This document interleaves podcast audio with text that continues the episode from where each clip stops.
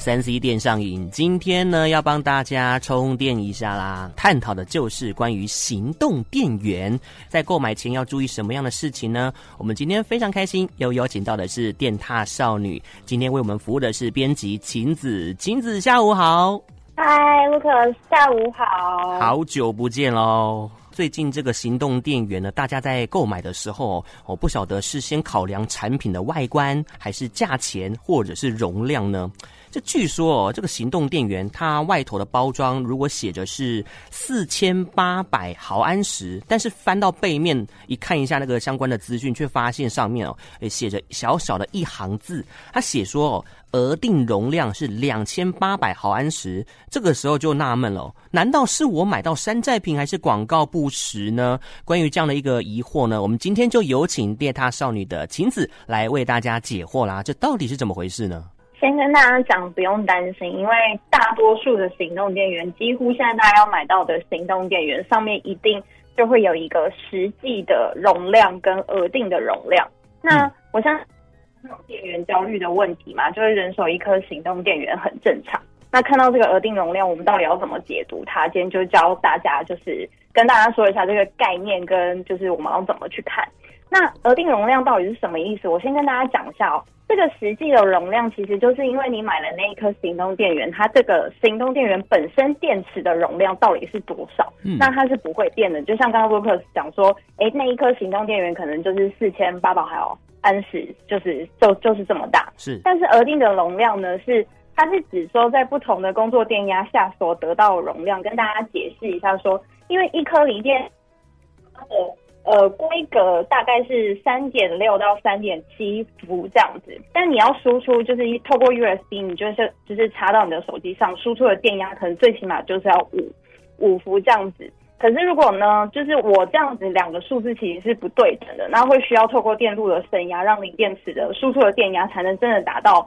就是 USB 的这个电压，所以这样才能够有效的放电。那中间就会有一个电压转换率跟耗损的问题，然后加上零电池放电的时候呢，就会产生能量的耗损嘛。所以它的意思，如果我们简单的解读，应该是说，呃，那个电源的容量本身是这样，但当你拿去充电，充到不同的配备跟装置上面的时候，那额定的容量就是在那样子的状况下，它可能就是最大最大可以提供你多少容量。你懂我意思吗？大概就是一个，你可以透过这样子的解读。那呃，它中间可能就会有个转换率，像刚刚 Lucas 说，就是四千八百毫安时跟两千八百毫安时中间就会有一个耗损的转换率嘛。对。那每台机器的转换率大概不一样，大概就是呃六到八成之间。就是反正总之，你看到那个实际的容量，最后它输出的电量就不会是那么那么那么的大的。哦。那我们曾经就是。自己的编辑有做过一个测验啊，就是拿那颗刚刚 Lucas 说的两额定容量是两千八百毫安时的行动电源帮 iPhone 十三 Pro Max 充电。嗯，那 iPhone 十三 Pro Max 的电量大概就是有到四千三百毫安时左右。那我们把那个那那一只手机大概还剩下百分之二十二十二十二趴的电量，那我们把它充到满，就大概花了一个半小时。那中间确实就是充电，大家常常就会有手机发热的状况，是因为。就是在充电的时候，部分的能量也会转化成热能，所以会比较热。那这个状况大概是这样，所以大家不用担心，我们不是因为买到了什么山寨产品或者是广告不实，因为早在就是二零一四年，就是真的很久，大概有九年、十年的时候，经济部就有要求厂商说，产品一定要透过一个就是 BSNI 的检验认证才能贩售上架。那当你有这个检验认证的时候呢，包装上就一定要明确的标示出你的行动电源实际的电量是多少，跟额定的电量是多少。嗯，那所以就是大家如果最近有就是要买行动电源的需求，那记得你要去看一下那个额定的容量是多少。有的时候其实可能落差蛮大，但它真的不是因为广告不实，是因为你插在就是不同的就是装置上面的时候，它会有一个电压就是转换的一个耗损。哦。那大家就是自己要去。呃，仔细的考虑一下，然后去评估一下，然后再去买这样子。嗯哼，了解了哦。这个非常谢谢晴子呢，为大家来科普一下相关的一个资讯哦，就是行动电源的额定容量到底是什么意思？我相信哦，今天好像一开始又上了这个物理课，又带我们重温旧梦一下一些安培啊，或是一些电量能源的一些这个问题哦。好，所以呢，如果说有这方面疑虑的朋友呢，就可以稍稍缓和一下啦。但是，Lucas，我想问你说，嗯、嗯也是那种手机就是老是会觉得它没电很焦虑的人吗？你会带一颗超大颗的是行动电源在身上吗？其实我还好哎，我本身就比较没有在使用电嗯行动电源。买来可能就只是为了它的这个外形好看而已，就放在旁边。那手机在平常在使用的时候，也不会说用到没电，所以这部分我还 OK 啦，还并不会有那种焦虑症的那个行为。哦，我们因为我们公司的每一个人都超焦虑，而且因为常常要在外面跑来跑去，哦、所以就是大家都会带超多行动电源在身上。是我刚刚呢看到这个实验的环节哦，也真的是非常要大力称赞一下你们，真的有那种实验家的精神呢，怕破啊，这嘞。谢谢谢谢。谢谢，OK，好，我们换句这个话题哦，就是说最近因为受到土耳其大地震的影响嘛，哦，让大家呢又重新重视到强震发生的时候，我们该如何应应？呃，除了有这个国家级警报之外，当然也有地震来临时实用 App 来提供给大家紧急避难。啊，以下呢分成安卓跟 iOS 的系统来试用，我们分别来说明。那如果说有这方面需求的朋友呢，赶快记下来吧。一样也是邀请到我们电塔美少女晴子为大家分享。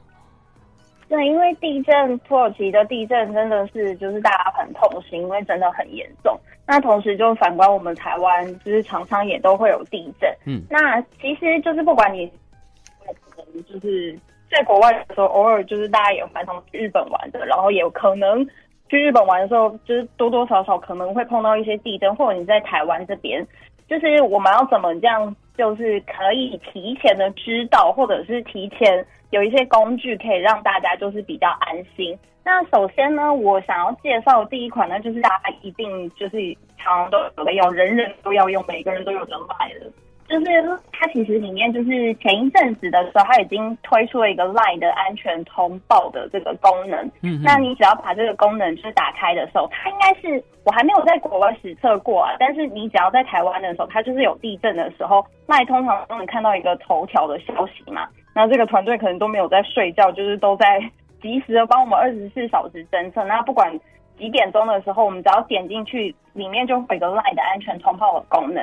然后你打开了之后，其实就是呃可以知道说现在的状况是怎么样之外，你也可以就是在 LINE 上面跟大家点一下回报你的安全状况，比方说我很安全啊，我有受影响等等的。嗯哼。那这个是就是在 LINE 的部分，可是这部分就是没有在国外实测过，但是在台湾之前有比较大的地震的时候，就是大家我身边的人都有在使用。那第二款呢，其实也是就是 Android 跟就是 iOS 都可以使用的是中央气象局有一个一地震测报。那这个地震测报呢，就是呃，它可以第一时间知道说，哎，那现在这个地震就是到底多大，会帮你整理最新的地震快报跟详细的资讯。嗯，然后它的震震央在哪里啊？然后也会就是及时的，就是跟你显示出来。不过呢，它呃，地震来的时候，它会有警报，但是警报的那个距离的，就是是十公里以外的地区，所以就是它大概可以，你地震它也是可以提前的告知，但是大概就是你地震发生前的十秒十秒钟之前的时候，它会有一个警报。就是虽然就是不无小补啦，虽然十秒你真的要逃怎么样的，可能 可能有一点难，但是可以可能可以就是在家中或者是哪里，就是躲在。躲在比较安全的地方，那这个也可以大家载起来。嗯，再来呢是就是 Android 限定的，那这个是 iOS 的用户不能用，就只有 Android 的呃呃使用者可以去用的。它叫做 KNY 天气，那它会透过就是公式的运算，希望可以让你尽早的逃生。那这个就是至少。我们刚刚说上一款 App 是大概十秒，地震发生的十秒前，它会提前的通知你。那这一款就是大概会有给你三十秒的时间做准备。那评论其实就是这款 App 的评论，很多人都说地震的通知很及时啊，然后震波就是大概会倒数一分钟，然后并且它会自动帮你开启手电筒，因为怕等下地震就发生，然后停电或什么之类的。那最后一款呢，其实是就是 iOS 用户限定的，它叫做地震报告。那这个地震报告在 App Store 上面有四点七的评分，其实还算高。那它跟苹果的呃生态系的相容度很高，除了 iPhone、iPad，然后也可以在 Apple Watch 上面使用。它呢，就是好处是它不只是是在台湾，它是全球，只要就是它会获取全球很多地震中心的地震数据，就是在地震发生的时候，就是会送你警报通知。嗯、那即使你在不同的国家，不论是出差啊，还是留学或者是旅游的时候，其实都还蛮适用的这一款 App。那以上呢，就是呃有跟大家介绍四款 App，我觉得。台湾就是真的是很常很常会发生地震的地方，大家可能很习以为常。但是我觉得大家就是真的可以把这些 app 载起来，就是以防万一啦，不怕一万只怕万一啊。尤其是你真的有时候在外面旅游的时候，搞不好是在一些就是也蛮常地震的国家的时候，其实也可以使用到它。嗯，或许这四款 app 其中一款呢，在急难来临时哦，就可以救你一命也说不定哦。